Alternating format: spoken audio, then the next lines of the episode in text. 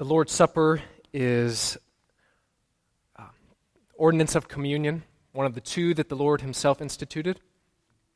Communion, and the other one being baptism.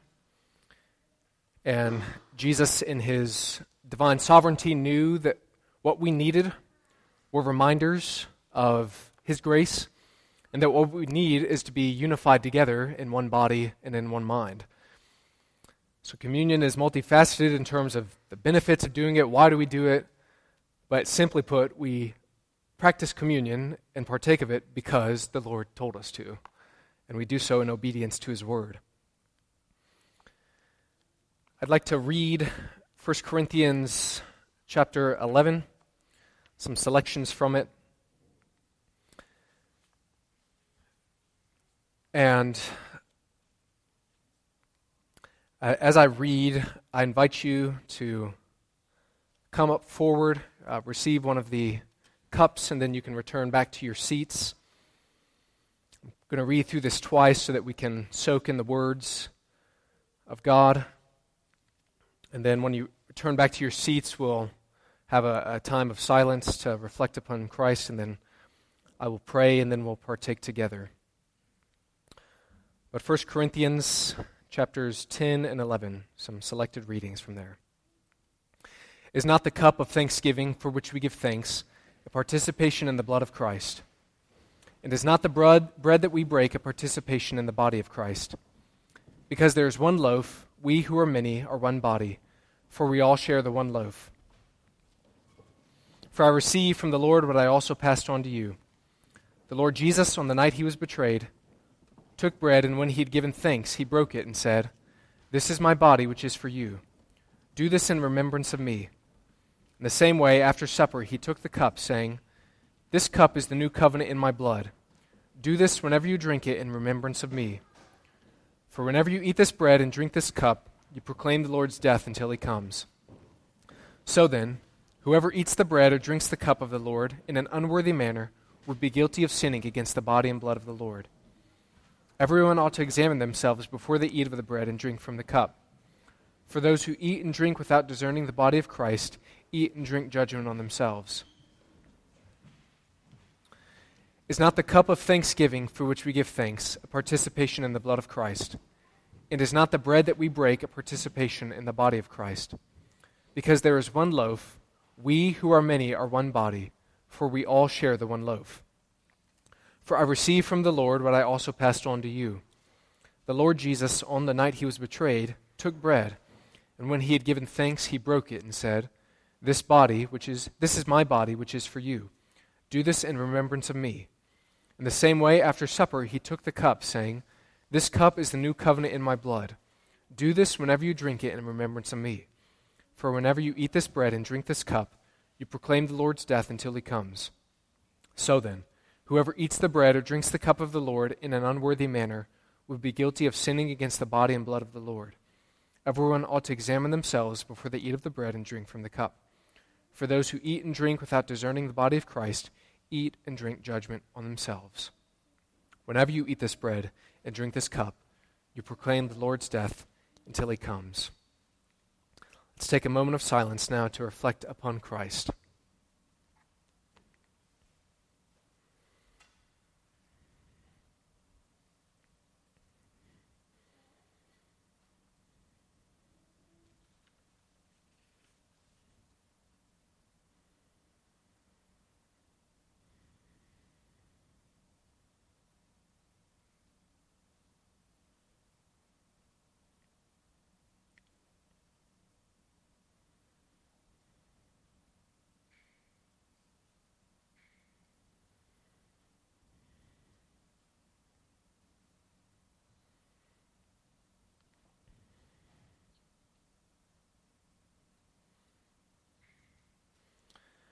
Our Father, we come to thy table of thy presence in the spirit of sincere humility. As we examine our hearts, we feel unworthy of the supreme sacrifice made for our salvation. Jesus, give us today, as we partake of the loaf, a deeper understanding and a new resolve. May this symbol of the broken body of thy Son have an enriched meaning, and may it give us courage toward greater sacrifices on our part, that thy kingdom co- may come on earth among people everywhere. In his name we pray. Amen. The body of Christ broken for you.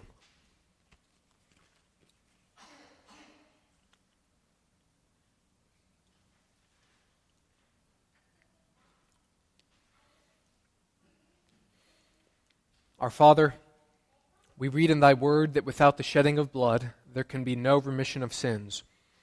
As we take up the cup of suffering today, may we be reminded of Calvary and the supreme sacrifice made by our Master upon the cross. Give us understanding, hearts, and minds. Quicken within us the desire to prove our sincerity as those who wear the name of Christ and who desire to serve him consistently. We would therefore together, in this high moment of worship, renew our vows of loyalty to thy kingdom. Forgive us in our weaknesses, strengthen us in our noble purposes. This we pray in the name of Christ, our sinless Master. Amen. The blood of Christ poured out for you.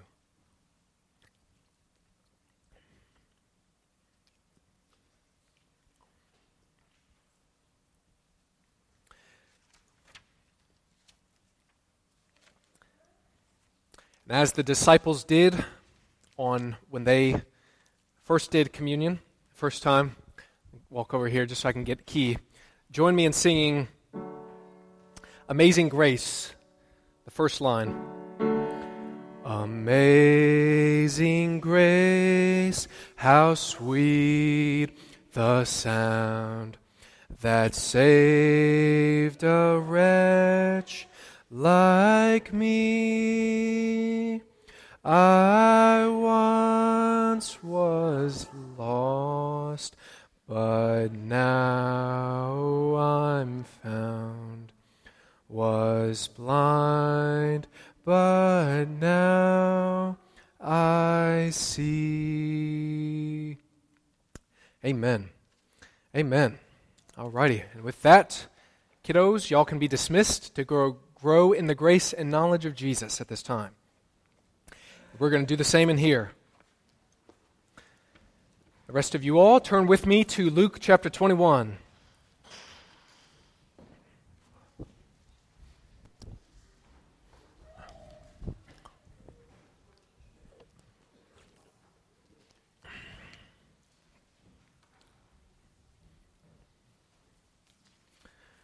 Luke chapter 21. Y'all hungry today?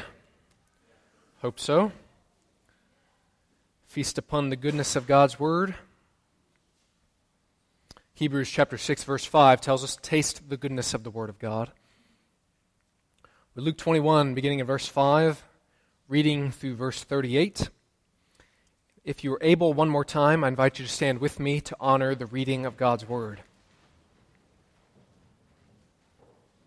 Luke 21 beginning in verse 5. Some of his disciples were remarking about how the temple was adorned with beautiful stones and with gifts dedicated to God.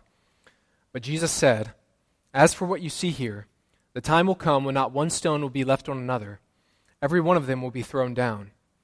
Teacher, they asked, when will these things happen? And what will be the sign that they are about to take place? He replied, Watch out that you are not deceived, for many will come in my name, saying, I am he, and the time is near. Do not follow them. When you hear of wars and uprisings, do not be frightened. These things must happen first, but the end will not come right away. Then he said to them, Nation will rise against nation, and kingdom against kingdom. There will be great earthquakes, famines, and pestilences in various places, and fearful events and great signs from heaven. But before all this, they will seize you and persecute you. They will hand you over to synagogues and put you in prison, and you will be brought before kings and governors, and all on account of my name and so you will bear testimony to me. But make up your mind not to worry beforehand how you will defend yourselves. For I will give you words and wisdom that none of your adversaries will be able to resist or contradict. You will be betrayed even by parents, brothers and sisters, relatives and friends, and they will put some of you to death. Everyone will hate you because of me, but not a hair of your head will perish. Stand firm, and you will win life. When you see Jerusalem being surrounded by armies, you will know that its desolation is near. Then let those who are in Judea flee to the mountains. Let those in the city get out, and let those in the country not enter the city. For this is the time of punishment and fulfillment of all that has been written. How dreadful it will be in those days for pregnant women and nursing mothers. There will be great distress in the land and wrath against this people. They will fall by the sword and will be taken as prisoners to all the nations. Jerusalem will be trampled on by the Gentiles until the times of the Gentiles are fulfilled. There will be signs in the sun, moon, and stars. On the earth, nations will be in anguish and perplexity at the roaring and tossing of the sea. People will faint from terror, apprehensive of what is coming on the world, for the heavenly bodies will be shaken. At that time, they will see the Son of Man coming in a cloud with power and great glory. When these things begin to take place, stand up and lift up your heads, because your redemption is drawing near. He told them this parable Look at the fig tree and all the trees. When they sprout leaves, you can see for yourselves and know that summer is near. Even so, when you see these things happening, you know that the kingdom of God is near. Truly, I tell you, this generation will certainly not pass away until all these things have happened. Heaven and earth will pass away, but my words will never pass away. Be careful, or your hearts will be weighed down with carousing, drunkenness, and the anxieties of life, and that day will close on you suddenly like a trap. For it will come on all those who live on the face of the whole earth. Be always on the watch, and pray that you may, may be able to escape all that is about to happen, and that you may be able to stand before the Son of Man. Each day Jesus was teaching at the temple, and each evening he went out to spend the night on the hill called the Mount of Olives, and all the people came early in the morning to hear him at the temple. This is God's word. You may be seated.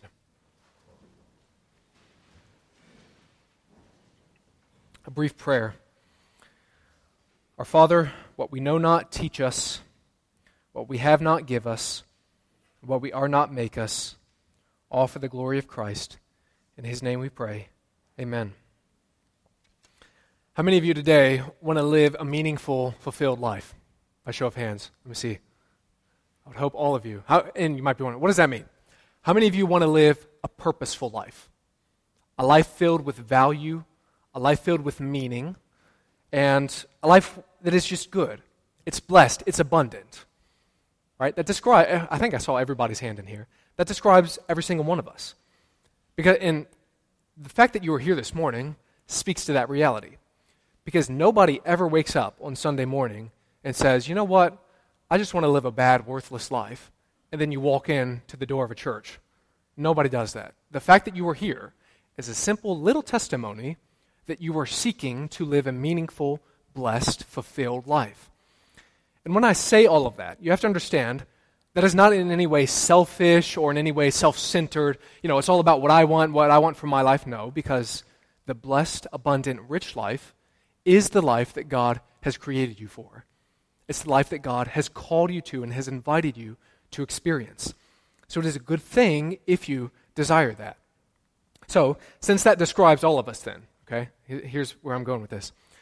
To live a blessed life, what you need to do is situate yourself in God's timeline. Let me say that again. To live, to experience the blessed life, you must situate yourself into the timeline of God Himself and situate yourself into the narrative of Scripture. I'm reading one book currently. It's called The Drama of Scripture. And it's talking about from Genesis to Revelation what is the storyline that binds this book together. And then, of course, for you and I, where do we fit in to that timeline? How do we fit into God's big story? And this isn't rocket science, right? This is kind of basic elementary stuff. But what does God's timeline consist of? Past, present, and future. How do we fit into all of those categories, right? So the past, where did we come from? How did we get here? What's our history? Present day. How do I live today? What are the morals? What are the commands? What are the principles that I should be living out every single day, especially 2023? But then the future. What happens next? what is going to happen next, what's to come, what is going to happen in the future. And you see, the, one of the beautiful, compelling things about God's Word is it addresses each of those components fully. It explicitly details where do we come from. The creation, Genesis, it tells us where the entire civilization came from, how it all began with one man and one woman. They had children, multiplied, so forth.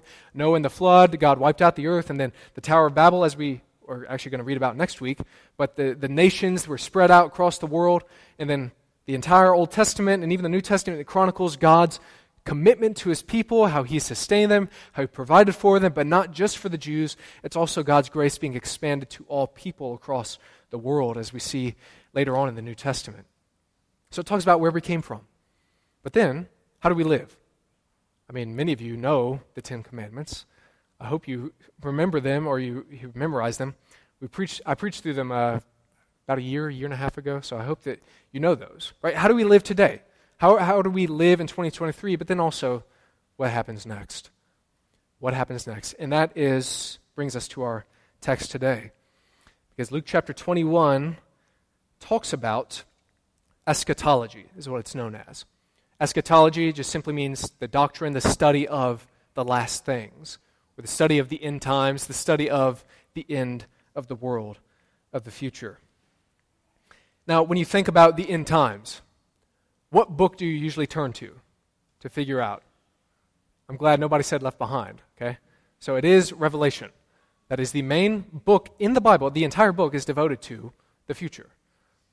And, but, while that's good, it's arguably said that this chapter that we're looking at today, Luke 21, the parallel passages would be Mark 13, Matthew 24, and 25. It's argued that these are some of the most important chapters when it comes to filling in our understanding of what's going to happen at the end of time. So, we're in for a treat today because this chapter has also been dubbed one of the hardest chapters in the Gospels to interpret and understand. So, I hope you're all ready for a little ride with me. And it's not, we're not going to land it today. This will be a two part. We'll finish it up next week, just as a disclaimer. I'm not going to, and even next week, I'm not going to address every single question you have, but I'll, I'll try to be thorough. But today, my goal, the aim today, is kind of zoom out, big picture. How do we approach the text? What's the right attitude? What are some basic uh, tools and things that we can cling on to as we navigate this kind of difficult chapter, just to be frank? So, here, here, let's zoom out a little bit. When it comes to looking at the end times, I typically think that there are two big approaches when it comes to thinking about the end times, eschatology. So, on the one hand, you have over here, you have those who are, if you will, and this might describe you a little bit, and understand I'm using generalizations, okay? Doesn't necessarily describe every single one of you. But over here, we have what you'd know as die-hard fanatics. Okay, these are people who obsess over the end times. Every other book they read is about, or maybe every book they read, frankly, is about what happens at the end. Every conversation that you have, it seems like every other sentence, they're bringing up the Antichrist or, you know, this sign, the earthquake is a sign of what's fulfilling there. And they're just always talking about what's happening regarding the end. And typically, these people, hit broad brushstrokes here, typically these people think that the end times are going to happen tomorrow. Right? Oh, it's, it could be any day. It's going to happen next year. It's, it's right upon us. Every single sign, or all the major signs have been fulfilled in the Bible, and we are just living right on the edge of Jesus coming back. All right, so if that describes you a little bit, I, I encourage you please be humble. Please be humble. Because, just frankly, you do not have it all figured out. Because this topic regarding eschatology has been debated on for 2,000 years. Christians have never been unified regarding the, the precise understanding of these specific details in the Bible. Now, we can agree upon some commonalities, right? The big one, Jesus wins. I'll address that in a moment. But the reality is, you do not know every single detail, and I simply encourage you, please be humble and be open. And not necessarily to what I say, but submit yourself, submit your thoughts to the supremacy of God's Word. Let God's Word shape and mold your understanding concerning the end times. And just because you heard it on TV, or you read it in a book, or even you heard it from a previous pastor, that does not automatically make it absolutely certain. And again, I'm talking about specifics here. We're going to go over some commonalities, some general things we can cling to in a moment. But please, if that describes you even a little bit, please be humble when we approach this topic. On the other end of the spectrum, you got over here and frankly, this is kind of where I fall on board. And in another general generalization is typically, I think these people over here are a little older. And, you know, it makes sense because the older you get, the more you think what's going to happen next. All right? But on this side, those who are younger, you don't have to necessarily be young, but over here, you have the attitude of being what I call a pan millennialist. And some of you may have heard me say this before. But if you've been in the church, you know that sometimes there's these conversations about being premillennial, amillennial, postmillennial, pre-tribulation, post-trib, mid-trib. Where do you fall on that spectrum of all that kind of stuff? A panmillennialist simply says it's all going to pan out in the end. Jesus wins. Okay? So over here you have that kind of attitude. Yeah, yeah, you know, in times, yeah, yeah, yeah. It's all going to pan out. It's all going to be all right. Christians are going to win at the end of the day. That's enough for me. Is there truth to that? Is that true? Right? Is that attitude true? Yes. But, and again, I'm speaking firsthand. This is kind of my, my own recent, I'm trying to get out of this mindset. But over here, that attitude is usually accompanied by this sense of overwhelming uncertainty. But also, there's this, uh, frankly, this sense of complacency. Because when it comes to the end times, it's easy to say, you know what, there's just too many interpretations out there. There's too much bickering and too many uh, divisions on this. And I, I just, I can't wrap my mind, my head around Revelation. It's too complicated. There's no unity on it. I know Jesus is going to win. So therefore, why waste my time trying to unpack this you know, Revelation, but even any of the conversations about the end times? Why waste my time? If that describes you in any little way, how you just, it's too big for you, I encourage you, please hear the words of Revelation 1 3 and 22 6 to 7. Revelation chapter 1, verse 3 Blessed is the one who reads aloud the words of this prophecy, and blessed are those who hear it and take to heart what is written in it, because the time is near. These words are tr- trustworthy and true. Then at the very end of the book, chapter 22, Blessed is the one who keeps the words of this prophecy written in this scroll. Did you hear the recurring theme there? The recurring word in all those verses? The word blessed. Blessed is the one who, hear, who reads it aloud, who hears it, but all, who also takes it to heart. Okay? Do you believe that promise today? The promise is if you spend time studying it, unpacking it, reveling in it, you'll be blessed. And I asked you, again, just a moment ago, how many of you want to live that blessed, fulfilled, meaningful life? Everybody. And what I'm saying is, in part, the blessed life comes from wrestling through the end times. Have you ever thought of it like that? For you to live a meaningful life, you do need to wrestle through this doctrine. So, so whether it describes you today, right? If you are eager about this already, if you're passionate about the end times, please be humble and open. And if you're more complacent or you're more apprehensive or, or even just scared of studying the end times, I encourage you, please be eager and excited about all that God has for us in um, the, the doctrine of eschatology. So, for the rest of our time, that was a big old intro, but for the rest of our time today, this is what I want to do. Number one, what's the context of what we're looking at? What's the context of Luke 21? Number two, what are some interpretation challenges that we face in the text? And then finally, what's a best way forward? How can we kind of navigate through this and prepare for next week when we walk through kind of the signs uh, that are unpacked here? So, firstly, what's the context? What's going on in Luke 21? Look at, with me, verse 5. Some of his disciples were remarking about how the temple was adorned with beautiful stones and with gifts dedicated to God. Now, it's common thought that Jesus speaks this, uh, not necessarily a sermon, kind of this answer to their questions. Jesus speaks these words on Tuesday of Holy Week. Right? So just moments before the crucifixion.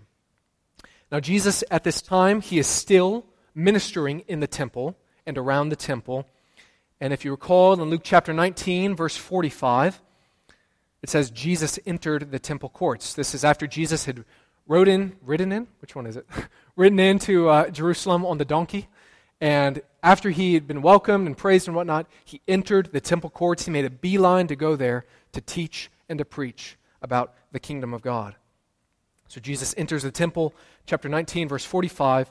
And what we see here in Luke 21 is Jesus concluding his public ministry. Okay? Jesus concluding his public ministry. Jesus keeps talking. He interacts with his disciples. We'll see he has the Last Supper encounter, the upper room, and all that. This is his last public discourse that he provides in public. So it's kind of significant. Keep that in mind. But in verse 5, what's the context? What's going on? We see some of the disciples admiring the beauty of the temple just talking to one another, maybe talking directly to Jesus about how gorgeous and beautiful this temple was. And I mentioned this guy a couple weeks ago, but Josephus, a Jewish historian, he records for us that the temple, he says, the exterior of this building lacked nothing that could astound either mind or eye. It was covered on all sides with massive plates of gold. When the sun rose, it radiated so fiery a flash that you had to look away because of the glimmer. To approaching strangers, it appeared from a distance like a snow clad mountain, for all that was not overlaid with gold was of purest white. From its summit protruded sharp golden spikes to prevent birds from settling upon it and polluting the roof. He goes on to say that some of the stones that were used at the foundation of the temple some of the stones were around 60 feet in length, so roughly about the size of a boxcar on a train. Okay, these are massive, massive stones, many of them overlaid with gold, and they are just, and this is just the outside. I'm not even detailing what's the beauty of the inner course, and of course, the Holy of Holies, the inner sanctuary. All the beautiful robes and, and garments, and the, the curtains, and the bowls, and the, the gold and silver, the diamonds, everything in there. Right? A very, very ornate building. They're ador- adoring it. But it's not just a building, you have to understand. This building, this wasn't the original temple that Solomon built. Newsflash Solomon built it in the Old Testament. Then it was destroyed, and different things happened in the Jewish history. It was being rebuilt at this time. But this building conveyed to the people God's presence. God is committed to this people. God is here for and with his people. Then Jesus stuns them in verse 6. As for what you will see here, the time will come when not one stone will be left on another.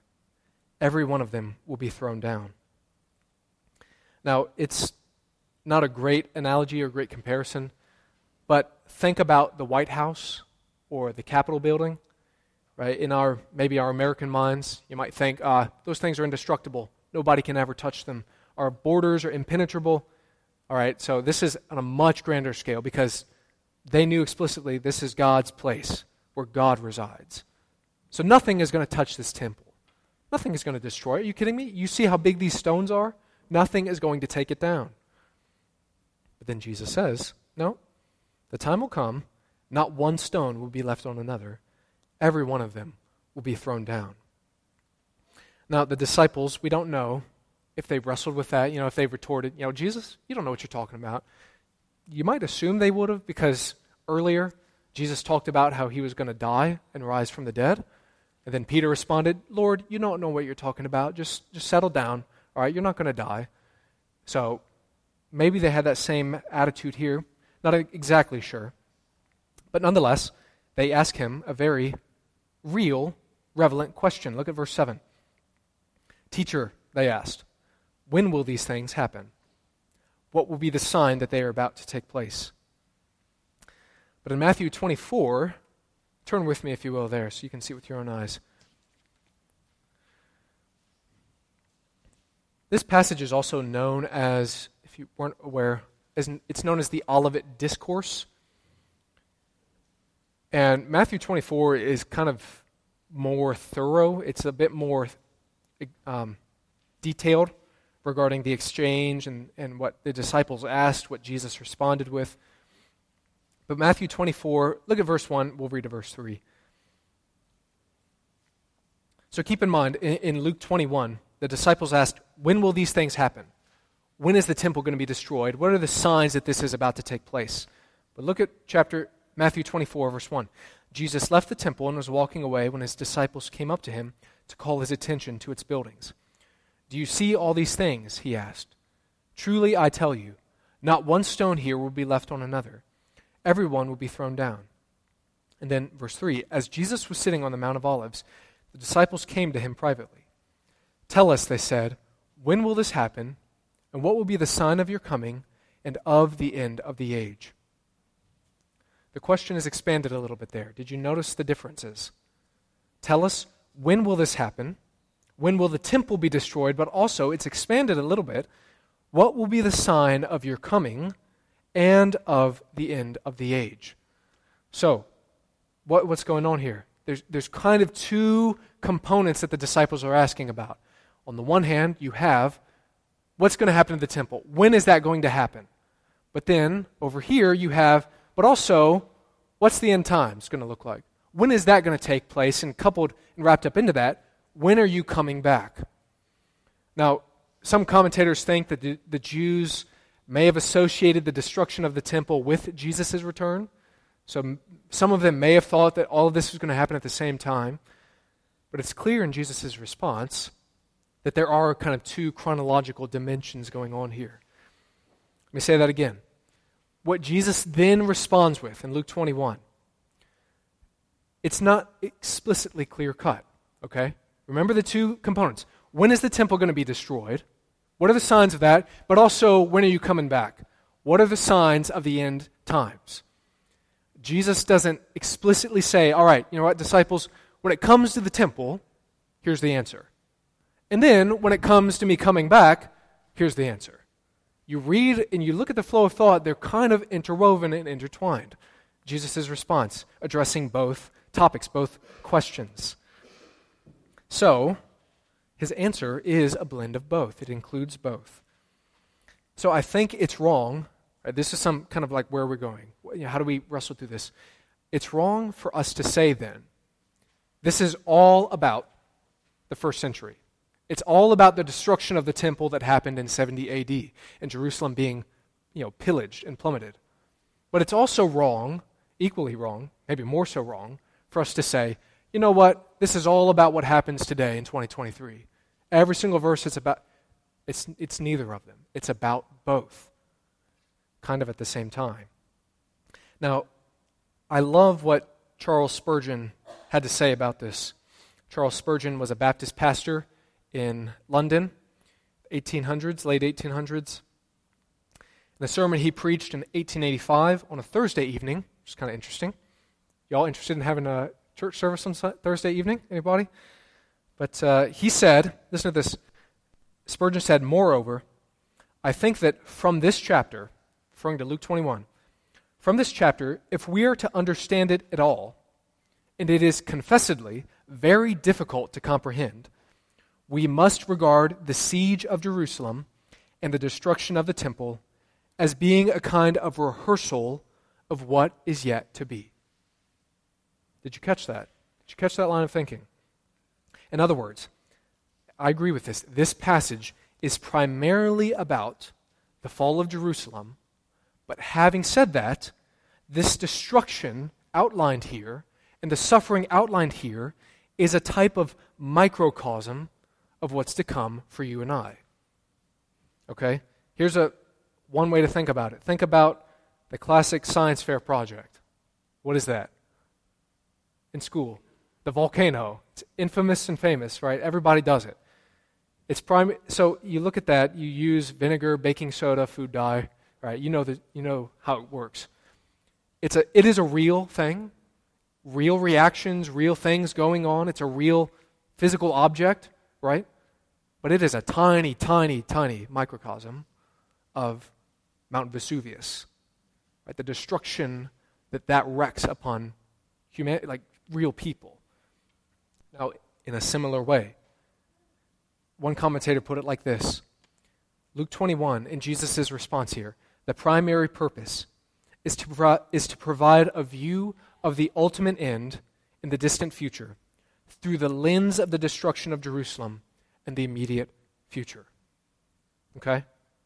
So, do you catch all of that? This is, this is frankly just where I'm coming from when I approach this. Because it's tied to context. You have to look at the context. What brought all of this up? And that's why we spent a little bit of time talking about the temple, right? Jesus is talking to his people right in front of him and they are asking a specific question When is this going to happen about the temple? So we have to have our minds shaped by the context. Yet at the same time, it's clear, I think particularly verses 25 and 28. This is where things get a bit more apocalyptic, if you will. Because in the, in the first few verses, verses 8 to verse 24, Jesus talks about human, physical realities.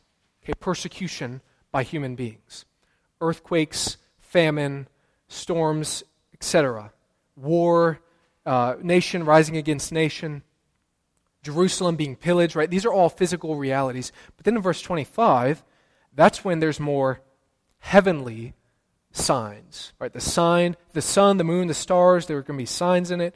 Uh, and then we see the heavens are going to fall and heavenly bodies will be shaken, verse 26. So things begin to get a little more, I don't know, confusing, perhaps? And it's clear, right? Jesus talks about verse 27. At that time, they will see the Son of Man coming in a cloud with power and great glory. When these things begin to happen, take place, stand up, lift up your heads, because your redemption is drawing near. So Jesus is talking about his return, which has not happened yet. Though many, as verse 8 talked about, many have come claiming to be Jesus, but don't follow them. So, with all of that, what's our way forward? How do we have the right attitude, especially for next week? Because next week we're going to go through kind of each of these signs and what they mean, how they were played out, what we can expect today. What's the way forward? If you are eager or passionate about the end times, please be humble, please be open. If you're complacent or you're scared or apprehensive of the end times, please be eager, please be excited. Because there is blessing for those who read aloud, who hear what this is saying, and who take it to heart. Revelation opens with that, Revelation closes with that. There is blessing for those who wrestle with the end times. So, be humble and be eager. But also, this is kind of in prep for next week. I've heard, in addition to, right, I've said Jesus wins, right? In addition to that, you can easily say that there are two unshakable, nobody would question these, two realities of the end times. Broad brush strokes, but here they are for you. Number one, great suffering is going to happen. But number two, great triumph and deliverance is going to happen. That was true in the first century with what they experienced, the Jews and the, the first Christians. It's going to be true for us. There is great suffering, but there is also great hope. And the last thing I'll say before we close with prayer the end times. Jesus did not speak about this topic so that you and I would be scared, so that you and I would be frightened, or so that you and I would fight and bicker with one another over who's right regarding the specific interpretations. Jesus spoke these words to us so that we might be able to stand firm, so that we might be prepared for what's going to happen, and so that we might be able to stand firm, so we can stand through the storm. When you know the storm is coming, you can hatchet down the house and put up the boards and right you get you get the picture. When you know what is to come you can prepare for it but also when it hits you can be sustained through it. You can live through it. Right? So that's part one for you if you want to learn more about specifics we're going to unpack that more next week. I hope you'll come back. But uh, just know there's blessing for those who wrestle through this topic okay? Please don't forget that. Let's pray and then we'll close with the doxology.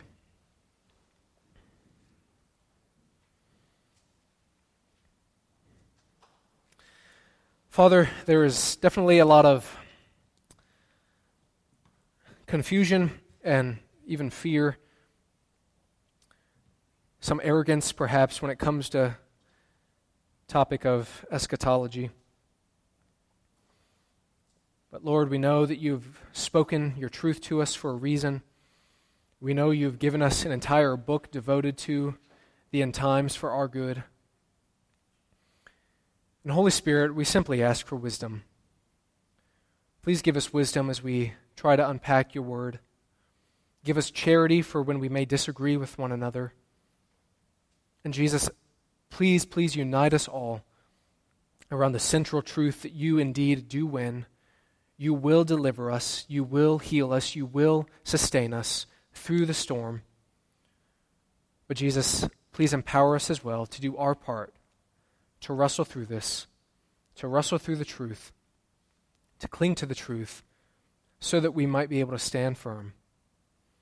And we know that if we stand by your grace, we stand by your power, we know that we will win life at the end of time. Please help us to do that.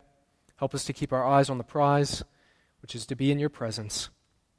Until that day comes, help us to encourage one another on the journey. In Jesus' name we pray. Amen. Amen.